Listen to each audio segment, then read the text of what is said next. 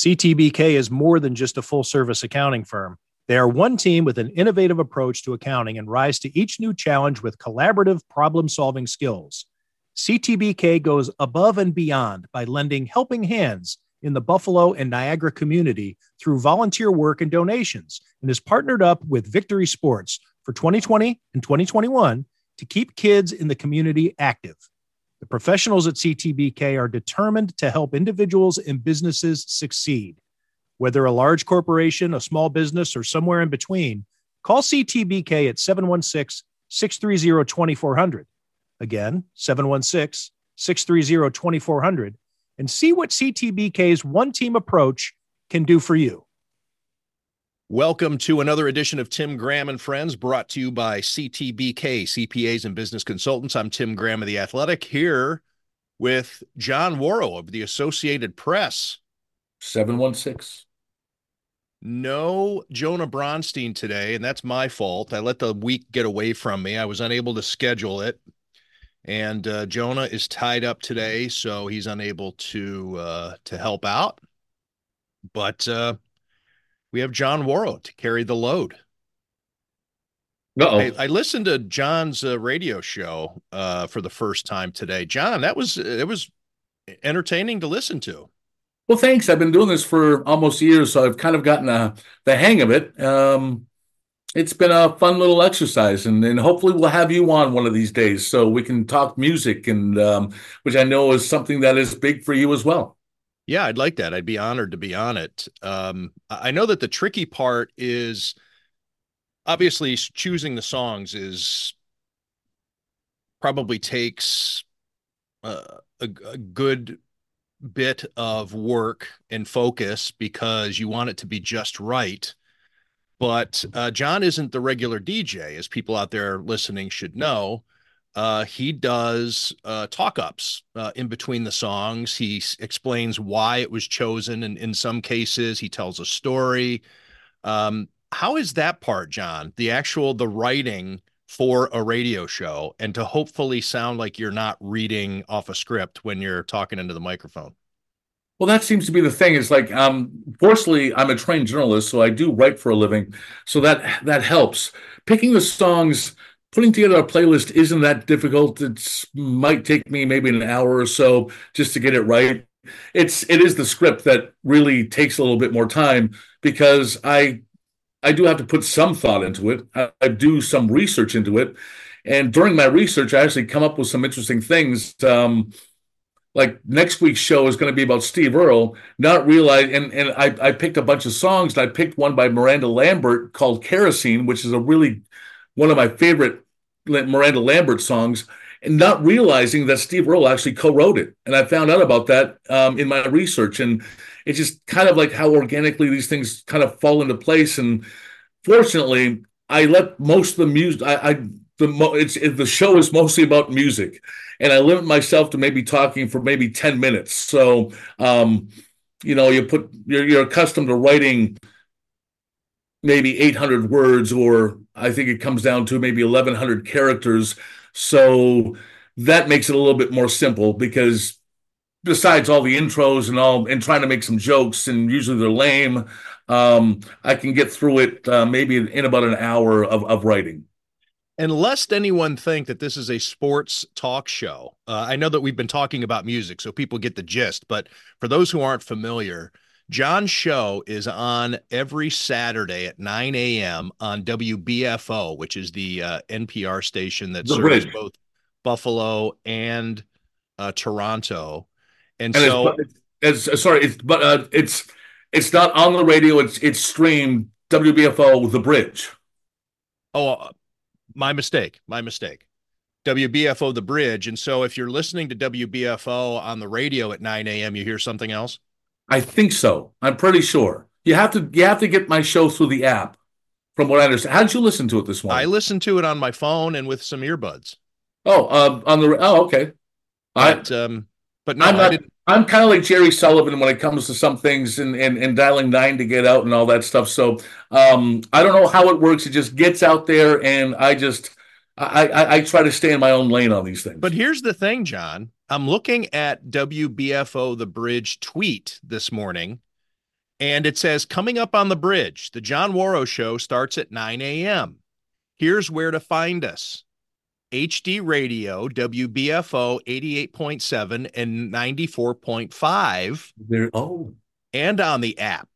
So I think. I maybe have just uh, educated you that your show, uh, it does seem based on this uh, this ad that it that it's on at 9 a.m. And the reason it's the first time that I'm listening, it's not because I'm not a supportive friend.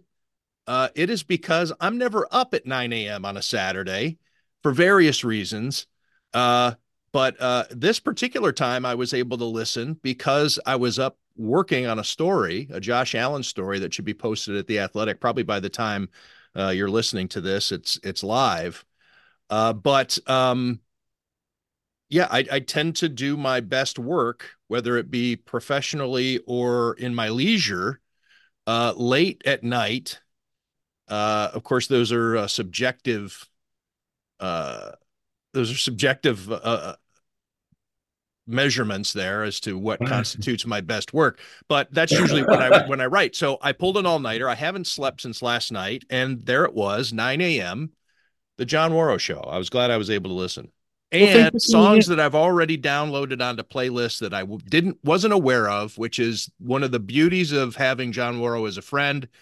You talk music and you learn some things, and uh, it, you um, you widen your perspective on the musical arts. Well, thank you very much, and that's that's that's what the show's about. It's about B sides and songs that you may have forgotten or you know, just never heard of, and that's really what I try to get into. Um, just kind of like find the I mind the mind the mind the cracks of what's between pop and kind of like garage pop and stuff stuff like that. So yeah, thanks for tuning in. The Rolling Stone song I hadn't heard that before, so that is one that's so yeah, popular bands too. Of course, everybody knows yes. the Rolling Stones, but you played a song today that was the forerunner to tumbling dice. Tumbling dice and you could hear it and i'm listening to it and i'm thought that and then sure enough you come in afterwards and explained it and i said aha! Uh it was good stuff good stuff. Thank you thank you. Uh speaking of uh music uh taylor swift uh might be in town tomorrow. Uh we'll get to that in a little bit. Let's talk some football. People are tuning sure. into this. We'll give our thoughts on taylor swift. John is a unabashed taylor swift fan. Um I'm fine with her. I like uh, what I know. Uh, I'm not a huge. I don't know all the the listings. Uh, you know, I don't know what was on what album or what era we're talking about or any of that type of stuff. Uh, but I respect what she does, and it's just interesting to see how uh, Bills fans seem to think that she's the next Bon Jovi. Uh, that people need to be punished for having rooting interest somewhere else, as opposed to you know, just thinking, hey, it's pretty cool that she's going to be the game. Anyways, Chiefs versus Bills at Highmark Stadium Sunday afternoon uh, for the right to uh, advance to the AFC Championship game. Uh, John, uh, what are your uh, your general thoughts? We'll start there. We'll just go with broad strokes, and then we'll drill down on whatever tickles our fancy. I love this matchup. Um, I, have loved all the previous matchups. Um, I think this is going to be the game of the weekend. Um, the one, and not just because Taylor Swift's going to be there, but um, I just think. Do we know for sure that she's going to be there? I've heard she's coming. I, okay. I, heard she's going to be here, and um, that's that's that that's what we got down the pike. But um, whether she's not or or or or or is watching from home or wherever she's at, I do think that this is going. This is this is an enthralling matchup between two top caliber quarterbacks. And I want to say, and I know I, I, I know there's this thing about Lamar Jackson, but I want to say is like when it comes to there's something to watching Josh Allen versus Patrick Mahomes, and we saw that potential in the 13 seconds game of what those two were capable of doing. Defenses be damned. They were just you know punch after punch after punch. That was just one of the most invigorating games I've seen on TV. And I, I I'm not a Bills fan. I'm not a Chiefs fan. I, am writing this, but, but it was just a, an enthralling matchup. Um, and I think the two have the potential of bringing it again this weekend, even though there's some good defenses on the field. Um, I'm captivated in seeing how this game comes down. I think the Bills will win. a blockbuster heavyweight slugfest. Uh, and you're right. I, I think that Lamar Jackson, clearly elite quarterback, deserves to be in the conversation. Josh Allen's draft class, etc. Uh, had a nice conversation, uh, or at least I found it amusing, with uh, ESPN's uh, Sports Center anchor Stan Verrett, uh, who I think maybe bumped his head uh, in talking about how about how unfair it is that Lamar Jackson doesn't, you know, must win a Super Bowl, even though he's in his fifth season or whatever. And nobody ever said these types of things about Dan Marino. I was like, what? You know, that was all anybody said about Dan. Anyways, I don't want to go down that rabbit hole, but Stan well, Verrett, really, sorry, Josh Allen needs to win a Super Bowl for, for him to establish himself too, doesn't he? In, in some senses, who's He's that? Get to a Super Bowl. Who? Josh Allen. Oh, for sure. All, yeah. Every quarterback does. It's it's not. I think that there seemed to be this racist overture that uh, you know people just don't put the same qualifications on on uh, some people as they do Lamar Jackson. It's like it's every quarterback has the same uh, set of qualifications that you need to be considered great. You either need to break a lot of records or you need to be prolific for a long period of time, like Dan Fouts and Warren Moon, the only two quarterbacks in the Hall of Fame to never play in a Super Bowl, or you need to have championships or get to the game a lot. There's all kinds of things. Um, but with Mahomes and uh, Josh Allen, to me, it's reminiscent, not quite there yet, of course, but reminiscent of what we um, got to with Tom Brady, Peyton Manning, in that. Now, granted, those guys won Super Bowls, they were league MVPs, et cetera, et cetera.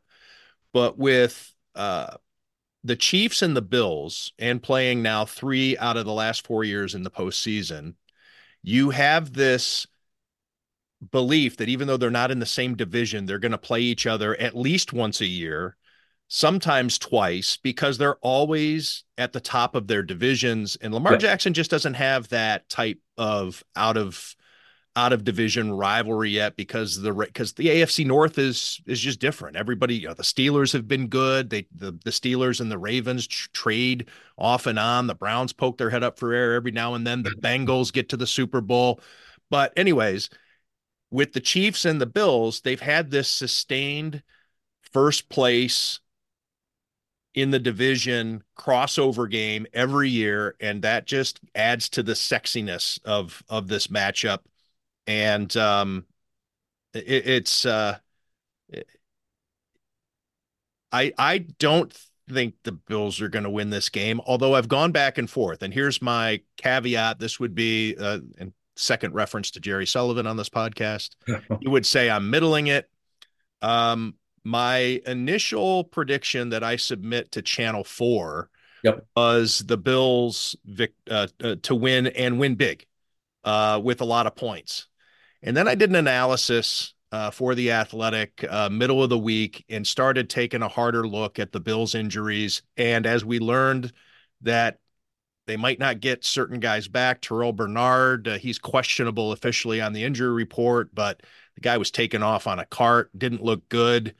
Um, if he's able to play, uh, who knows what what version of him is out there? He's such an important player on that defense. Baylon Spector's out, uh, Taylor Rapp, Christian Benford. Um, it, it I think that the Chiefs are going to be able to do more with the Bills defense uh, than the Bills are going to be able to do with the Chiefs defense because if you haven't been paying attention to the Chiefs, their defense is really good this year. It is not just Patrick Mahomes is going to outscore every opponent. The, the, offense has struggled, and the Chiefs have won a lot of games this year because of their defense. And right. they have some players back, um, and a couple that uh, didn't play against the Bills. So I just look, I don't know that AJ Klein is going to lead the Bills in tackles uh, again, but if he does, that's a bad sign. Yeah, it's a great story. You know, the the plucky sure. guy off thought he was retired, gets called up. He's running the scout team during the week, and by the end of the game, he's got the green dot and he's calling the defensive plays, and he gets 11 tackles. That's okay, maybe against Mason Rudolph and I forget the Steelers offensive coordinator's name who replaced Matt Canada. Uh, I think that Andy Reid and Patrick Mahomes are going to be able to figure out ways to deal with whatever's in front of them more so than I think the Bills are going to be able to to do it against the Chiefs. Let me counter. I would um, love it. That's the whole point of this shit. Because, because back in August, if Bills Bills Mafia or we were discussing Terrell Bernard being an, an integral factor and not being in playing in the divisional round against Kansas City and going, oh my gosh, there's no Terrell Bernard. We've learned a lot since then, though. We no, and, and this is my point. What McDermott has done with his defense, given all the people he's all the talented players he's lost, and this defense still being able to stay afloat. Now, I know it sagged in the second half against Pittsburgh, but the important thing is is Josh Allen got them the lead that they needed to be able to create a one-dimensional opponent. And I think that has been the key to the Bills' second half surge. And what was missing in the first half is their inability to is the offense's inability to to to to build a lead and allow the defense to play its base essentially, or just focus on the passing attack. I know Kansas City's defense is exceptionally good. I do know that I, I, believe Kansas City is the team entering the playoffs or still alive in the playoffs with the most giveaways this season. I think it's 28. Um, it might even be more than Buffalo. You'd have to check that, but I know it's close. I did some some some looking yesterday. So I think this game is going to come down. To, I, I think this game is still you look back and the defenses were good back in 2021 in the AFC divisional round, and both teams still combined for 70 whatever points, 78. And I think this has the potential of being that type of game where defenses be damned that that I think Allen and Mahomes have the potential of taking it over. And I do think that the Bills, despite not having Gabe Davis, um, have a more diverse offense than the Chiefs do. Um, because you're only counting now on Rashee Rice and Travis Kelce, and sure, their running game. Um, but if you can stop, if, if you can build a lead against them, then perhaps Isaiah Pacheco doesn't matter as much. Well, Isaiah Pacheco didn't play in that game uh, back on December 10th in Arrowhead yeah. Stadium. Uh, and and for those oh, look at you throwing facts at me. And and for those who might be wondering though, hey Tim, uh, the Bills just beat these guys uh, last month. That's true. The score was twenty to seventeen. It was not a you know barn burner by any stretch. Uh, Pacheco wasn't out there for the Chiefs. They they struggled as they have off and on throughout the year. Um, counterpoint: Gabriel Davis had two targets, no catches uh, against the Chiefs, so they were able to do okay without him. But just a couple of numbers: James Cook, ten carries for fifty-eight yards, five point eight yard average is fine. Uh, in fact, very good. But um, but still, fifty-eight yards. Josh Allen, ten for thirty-two. Josh Allen's stat line when it came to passing 23 of 42, 233 yards, one touchdown, one interception, uh, sacked three times, and a 68.8 passer rating. Um, that is just not great offensive football. And that is why I think that the defensive aspect of it is going to come to the fore uh, if if Terrell Bernard doesn't play, which I think it, it, he he had, uh, i I'm just looking at some stats here: eight tackles, uh, no splash plays against the Chiefs. Taron Johnson led the Bills with nine tackles. Uh, he had a pass breakup and a fumble recovery. Uh, Taron Johnson is uh, in the concussion protocol. He's listed as questionable. Um, Benford was the fourth leading tackler with five and a forced fumble. Um, so you know, there are some uh, uh, Tyrel Dodson. Uh, he's back though. Uh, yeah, he back. he had a nice game too against the Chiefs. But anyways, it's just these these patches uh, need a lot of spackling uh, for the Bills. And you're right. Uh, Sean McDermott has done a lot, a, a, lot of great things with this defense as he's lost players. Uh, let's not forget Matt Milano and Tre'Davious White. Those were the two automatic names that you used to mention when talking about how good of a job Sean McDermott was doing. And now we don't mention them because there have been so many injuries since. Right. Um, but we did Terrell Bernard and and let's say on the offensive side, Spencer Brown. um, were big unknowns coming into this season. Dare I say question marks? Now I'm not even going to dare it. They were sure, question marks. Right, they were. And they turned out to be fine. But just because Terrell Bernard turned out to be fine, I still am not ready to say whoever's in there isn't going to be a huge drop off because there's just been so much that we've learned about Terrell Bernard. Turns out he's a baller. Um, but if Sean McDermott can win this game with AJ Klein playing a lot of snaps, then we're looking at a masterful, well, barring it be a barring it uh, being a 42 to 38 sure. win, you know, but if the Bills can get through this, holy smokes. Uh, then you're talking about anything's possible, right? I mean, anything is possible right now, but this is a fan base that just a month ago you couldn't even think about the Super Bowl. And well, now here the Bills are two games away from it, uh, held together with duct tape and bubble gum. I and, and I get that, and I still had this sense back um, when they were five and five that this team was still capable of getting to the Super Bowl despite the limitations, despite the flaws. And it was just a matter of trying to find what works. And I I've come to the realization, and I wrote this a couple of weeks ago, that they've they've become a team that embraces its flaws to the point where they're able to overcome them. They can accept them. And this is a team that is, I think, much sturdier than the team that was ent- um, entering the playoffs last season, entering the Cincinnati game last season. Um, I don't know if if if the Chiefs can punch them in the mouth the way the Bengals did to open the game last year. Uh, and I think this team is grittier for some reason. I um and you can see it in Josh Allen's demeanor, the arc of his season, how it's gone. He went from that low energy, positive stuff to him being the guy that made that 52 yard run. Um, and I think that really encapsulates what we've seen. I think that's the arc of the story of the Bills this season as well, to a certain degree, that we're seeing a team that is capable of putting its head down, running through tackles, maybe faking a slide. I'm not sure if he was faking it, but juking an opponent and being able to come out on top at the end. Maybe I'm buying into the Kool Aid. But I, but, and I know how good Kansas City is, but I just don't know. I've, I've watched enough Kansas City where I question. I like what they did against Miami. That was that was Kansas City Chiefs football. That was a great game, except for the fact that they settled for a lot of field goals. And if that happens against the Bills, that could be a big difference on Sunday. But I just think that there's something. You know, we talk about the hunger or whatever. I think there's more hunger in Buffalo right now, and I think that that mythological momentum or whatever that you want to talk about. I, I think that favors the Bills, and I think and I think being at home that that is going to be somewhat of a factor in which that has the capability of rattling or negating part of what Reid and Mahomes can do on offense.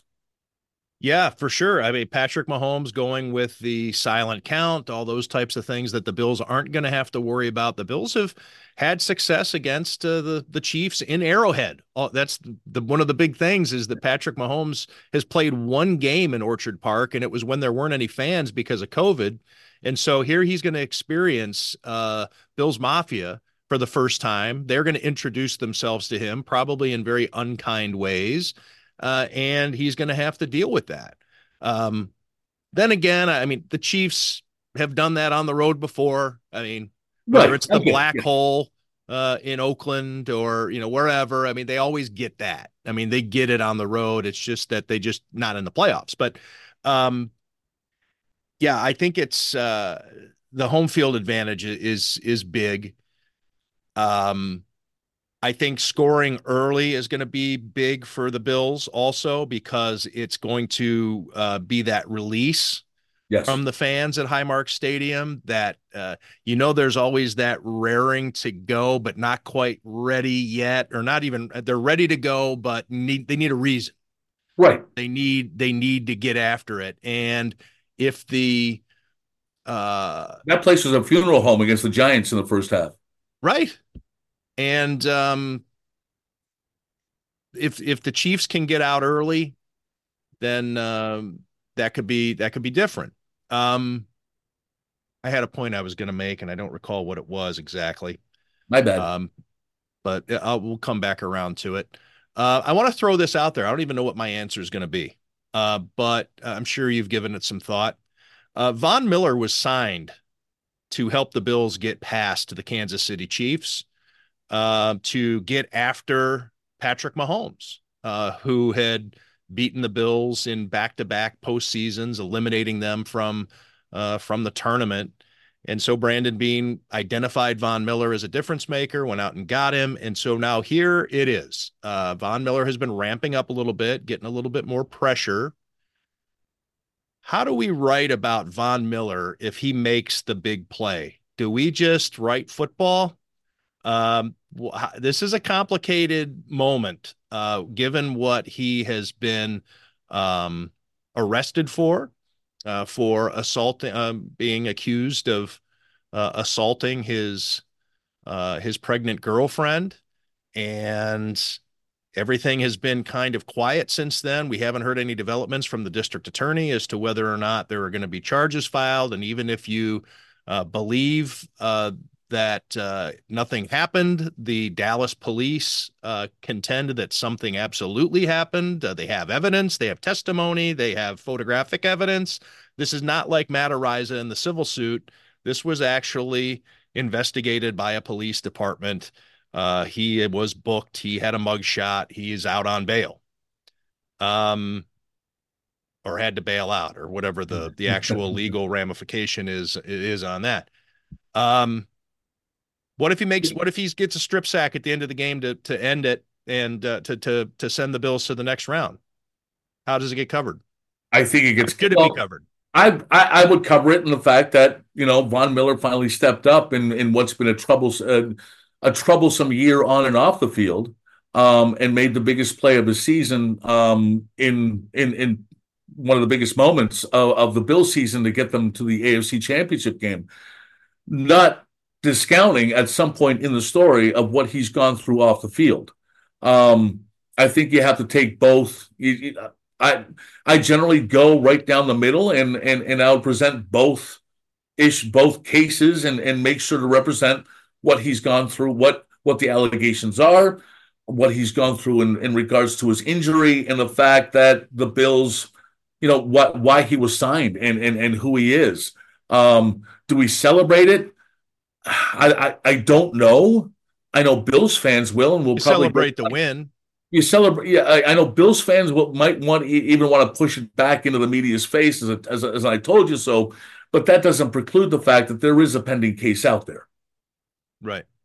It's a little different, you know. I'm on that uh, columnist slash yes. feature writer bent, and um, uh, the Athletic considers the stories that I write off of the game to be columns. Sometimes I do insert my voice in there and write from the first person standpoint. I try to consider them more features. I don't I don't like the role of the columnist, quite frankly, but uh, I am going to have to come up with. Uh, I'm you know I'm going to have to figure out how I would uh, handle that uh, because it's a complicated thing and um, there's a delicacy to it. Yeah. Uh, I'm not sure. I, I hope he doesn't make the the big play. Uh, that's not to say I don't I don't hope that the Bills win. I hope somebody else makes the big play. I, I want you know I I don't root for the Bills to to win or lose, uh, but there are a lot of people in my life who are from Western New York. Uh, met my wife here. My kids uh, grow up here, and uh, all my friends and the people that I know uh, and I want them to be happy. I want if they would, you know, I would like for them to enjoy a Super Bowl run. Uh, so yeah, uh, but I if it comes down to a strip sack, I hope it's AJ Epenesa or Greg Rousseau, and then I don't have to worry about the com- conflicting emotions of uh, of of writing a story that of about Von Miller, the hero. That said, if you recall, this is before all the allegations. This, this was last year Von Miller did play a critical role in stopping Mahomes on the final drive in their, I want to say the final drive of their win in 2022. Um, he got his hand up or, or something happened. He pressured, he forced, he rushed Mahomes. So there is that, that, that, that did happen a year ago, but I, I it, it's, it'll be interesting to see what, what, what, what Von can do. And, and he has, seemed to have stepped up his game a little bit. Mind you, he got a you know he he rushed um, Mason, the guy, the Pittsburgh quarterback, Mason Rudolph. There you go, Mason. The guy Rudolph. with the guy with a first name for a last name and a last name for a first name.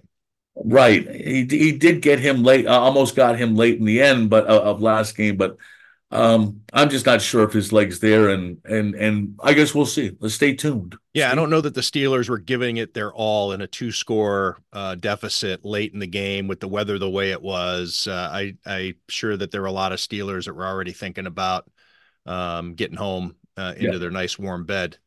Um, and I think that that's also what you mentioned the Bills sagging against the Steelers, the defense, that is, the Bills defense sagging against the Steelers in the second half. And I think that's also indicative of, uh, you know, being up 21 nothing.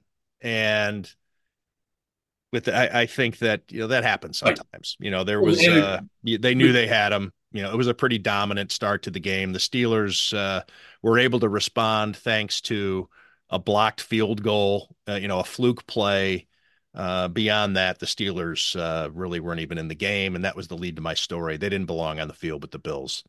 I agree. Uh, last week. Um. So I interviewed Robby Takac uh, oh, from Dolls uh, for yeah. a story about Josh Allen, oh. Uh, to which the premise being, um, why doesn't he slide? why, why, don't so Robby Takac, uh, for those who don't know, is the bassist and co-founder of the Goo Goo Dolls and the song "Slide." I love which, the idea. Yes. So um, uh, talked with him. He's not a huge sports fan, but he's a Buffalo fan, and so he's very plugged into what the excitement. I think the quote was from him is, uh, "I love hysterias."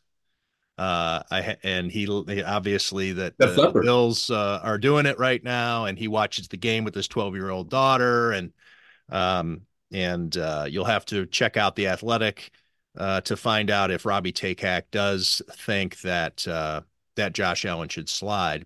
Uh, Josh Allen, the runner, um, it, it really, it, we talked about it earlier, but I want to circle back on it, John. Uh, he really does make the defense go uh, when he's doing this, as opposed to that more judicious quarterback the Bills seem to wish they had uh, at right. the start of every season. Go they go through the offseason trying to recalibrate this guy's DNA uh, into a executive instead of a swashbuckler, uh, and he doesn't take to it. Uh, it, it, and I think he did it. He gave it an earnest effort this year, and that's what we got. That disconnected uh, yeah. zombie. Um, and finally, he re embraced the don't give a fuck. You know, I'm going to take a hit. I'm going to, I'm going to, dr- I'm going to drop my shoulder if I have to because I want to, not because I feel like I, oh, oh, I know I don't need to. I just want to. Uh, and that attitude uh, really does give that offense a totally different uh, personality. I will say he's been more judicious in the late half of the season in picking his spots. Picking up that third and 13 was, I think, a critical moment. And when he put his head down, you almost knew he was going to be able to do it. In Miami. In Miami, correct. And that was a big game. That was a huge game, even though they had already clinched the playoff spot. But just to, just, that play pretty much ended it. It did. And then to do the, the 52 yard touchdown run I think that I mean that was putting keeping your foot on the gas, which is something that the Bills failed to do in the first half of the season. Um, or shoot, they couldn't they couldn't even find the gas pedal at times. Um, and I think this is he's been a little bit more judicious. Um, um, and I I think they've they may be calling fewer running plays for him and allowing him to pick his spots, but I can't really complain um, or, or criticize Josh Allen for for doing what he's done when referring to those two two plays because they're big splash plays, they're big momentum plays, um, and I think that's why you have Josh Allen. If, if, if why not use some of his swashbuckling ability? Because that's who he is, and I think if you it, you rein it in a bit, but I think we're seeing maybe the risk reward Josh Allen that you need to see over the course of a season Maybe he doesn't need to do that in in in you know week three, but with the season on the line in week 18 or or or the divisional playoffs or what have you, I think that's when you need to see that type of Josh Allen. Mitch Morse uh, said it uh, perfectly after the uh, win over the Tampa Bay Buccaneers, and that was a game in which Josh had was coming off a series of games that looked pretty lethargic, rushing totals in the teens. Yep. Uh, and then I want to say he ran within the first couple plays of the game. It, it was a tone setting type mentality, uh, an aggressive approach at the start of the game. He ended up rushing for 40 some yards and a touchdown. Um, not gaudy by Josh Allen standards at all, but based on what we had seen over the previous, say, five, six games, it was a it was kind of an eyebrow raiser. Like, hey, there's the spark. That's that's the guy uh, that we're used to seeing around here. And was Mitch Morse, said he's back. I'm sorry. Was that the game he said I'm back? Yeah, been, but maybe. go ahead. Go, I blew your Mitch Morse quote, but go ahead. No, no, no, that's okay. Uh, but Mitch Morse uh, said he let his freak flag fr- freak right. flag fly a little bit out there, uh, and he said it in such a way that you know it was uh, that even his own teammates were looking for that Josh Allen again. Yep. Uh, and I even said to Josh I, or to uh, Mitch, I said, I your offense seems to be a lot better when he lets his freak flag fly, and and uh, Mitch Morse nodded and said, "Yeah, that's fair." You know, that was that was week eight, and there were still some rocky moments after that. Ken Dorsey wouldn't be fired uh, for another couple of weeks, but yep. um, yeah, that was uh, that was uh, that was the a little bit of the spark that I think that we're seeing now. He's gotten used to it. He's broken out of whatever constraints management had on him or you know the wishes of Terry Pegula and Brandon Beane and Sean McDermott for this guy to uh, preserve himself in bubble wrap and last as many seasons as possible. And Nick Bakay uh, explained it better than anybody uh, when we had him on the podcast a few weeks ago. He he, he said, uh, or no, maybe it was Ryan Nobles from uh, NBC News. Oh shoot, one I think it was Ryan Nobles who said essentially I would rather have eight years of Josh Allen making getting me uh, as close to the Super Bowl as possible than 15 years of whatever this guy is that we're watching right. at the time. Um, right. Because it's just a, it's just another above average quarterback. Uh, you take away you take right. You take away those, you know, that big sack that the guy's got. I'm no big sack isn't there because sack is an actual official. you take that that satchel uh, that that uh, Josh Allen walks around with, uh, and uh, and you, you, neuter him, and uh, what's the point? Uh, then you don't have Josh Allen anymore. Well, and that's the thing is that, and, and we go back to what Brandon Beane has always said when he was identifying quarterbacks, whether or not Josh Allen was his top choice. But eventually he's come to the conclusion and said he does represent Buffalo. And, you know, say what you will about this blue collar town, there is some Buffalo quality to him. Um, despite all the ads that he's on and all this stuff. Um, you, you he does come off as a regular guy and a lunch bucket guy um, who's capable of uh, uh of doing it however he wants. And sent going back, this was going this was early in the season. I can't remember which game it was. Um, but I texted somebody who who's very familiar to us, but I'm not going to reveal who it was. Um, and I said, uh, you know, I, I go, I hope all's well, but someone's got to tell Josh to be more comfortable in his own skin, just like um, you were and are. Not an easy thing to do. And I said, whoever's in his ear needs to get out of it. And oh, sorry. And the person replied, no doubt. I don't know who is in his head, but they need to leave. Um, and I think that's, you know, that that that was evident in late September or sorry, early October um, when when all this started crashing down. And I think um, and that that text thought. exchange was none other than you and Bill Belichick. That's really who it was because um, me and Bill are very tight, and um, um, yeah, um, we've been hanging together in his off days these uh, this past week. He's got a lot of free time. He does. Where do you think We've he ends up? 20. We've Just been a prediction. What's that? Just a prediction. Where do you think Bill Belichick ends up? The best place for him to end. Well, I know perhaps maybe Jerry Jones is actually scared of uh, uh, uh, of having somebody who's maybe Parcells like again or Jimmy Johnson's like Jimmy Johnson like again in in in coaching his team um, because the move that he decided to make in, in in keeping Mike McCarthy, I think, was wrong. So, which leaves us to where he's going to land. Poor Chan Gailey. He didn't get this long a rope like uh correct, uh, correct. like and, uh Chan like um uh, Jason Garrett and uh, Mike McCarthy have gotten. If I'm a team, I'm looking at three years with Bill Belichick, given his age. So I'm I'm a team that already has a quarterback, or at least some you know a, a, a team in place that can contend, which leads me to believe why he might be angling more towards Atlanta um, than the car wreck that Carolina is, um, because he's got a base. Another place to go to would be the Chargers, but I, I don't think the Chargers ownership mentality actually fits. Though I see they're big on Harbaugh, but I would guess Tennessee's not an option. Carolina's not an option, which leads me to believe that Atlanta would be the place to go. Do we know for sure that Miami's uh, job isn't available? Oof. And the reason I mention that is because, as somebody who covered Stephen Ross for a little bit, this is a guy who likes to swing for the fences. He's never happy. Uh, he's never satisfied with what he has.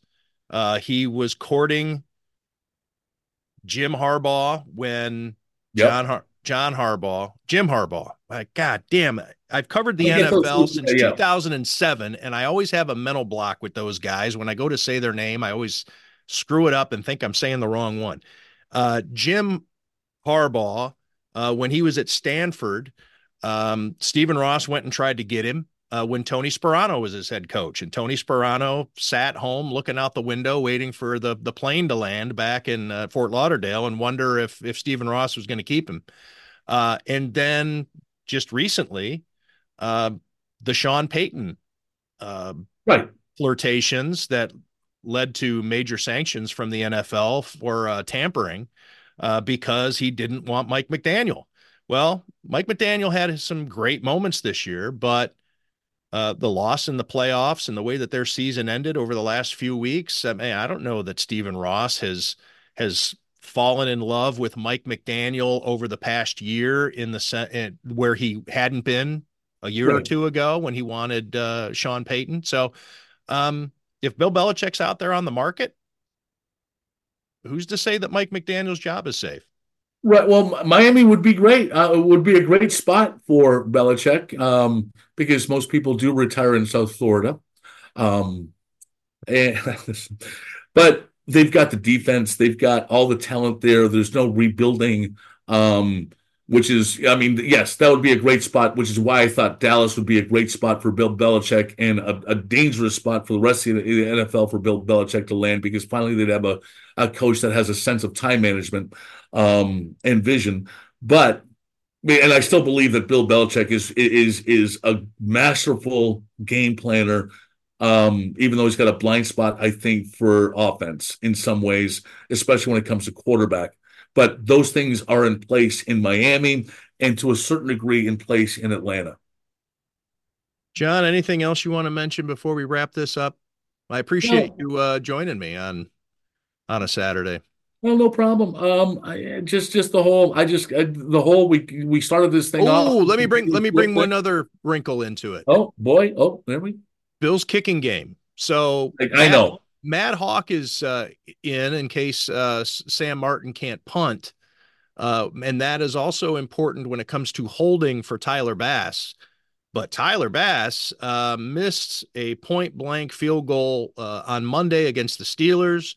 He's had some issues off and on throughout the season. He has not exactly been automatic. He's been good, but uh, your your your thoughts on the Bills' kicking game and and whether or not it can make a difference on Sunday. Well, I think not having, I mean, Sam Martin's had his struggles too, but when he's been on top of his game, um, he's been pinning opponents back, and that's been key for for for a lot of Bills' wins.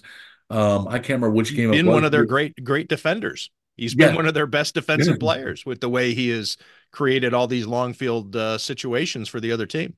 I think so. I, I mean, and right, and and and and then you, you complicate that with what Tyler Bass has been going through, and yeah, he's had his yips. Um, uh, I I don't know where to go there, only because special teams is is, is such a is, is, such a weird thing to gauge. I, I, would say the advantage of special teams is it goes to Kansas City, but then we see a guy like Deonte Harty return that touchdown for the, the, the punt for a touchdown, and anything anything really can happen. It's it just for some reason the Bills have again. I, I just go back to the Bills finding a way to embrace their flaws and overcome them at the right moment in the second half run, where I just I for some reason the whole is greater the the the whole is greater than its parts right now, and I think they can overcome whatever Tyler Bat Tyler Bass yips might happen with something else.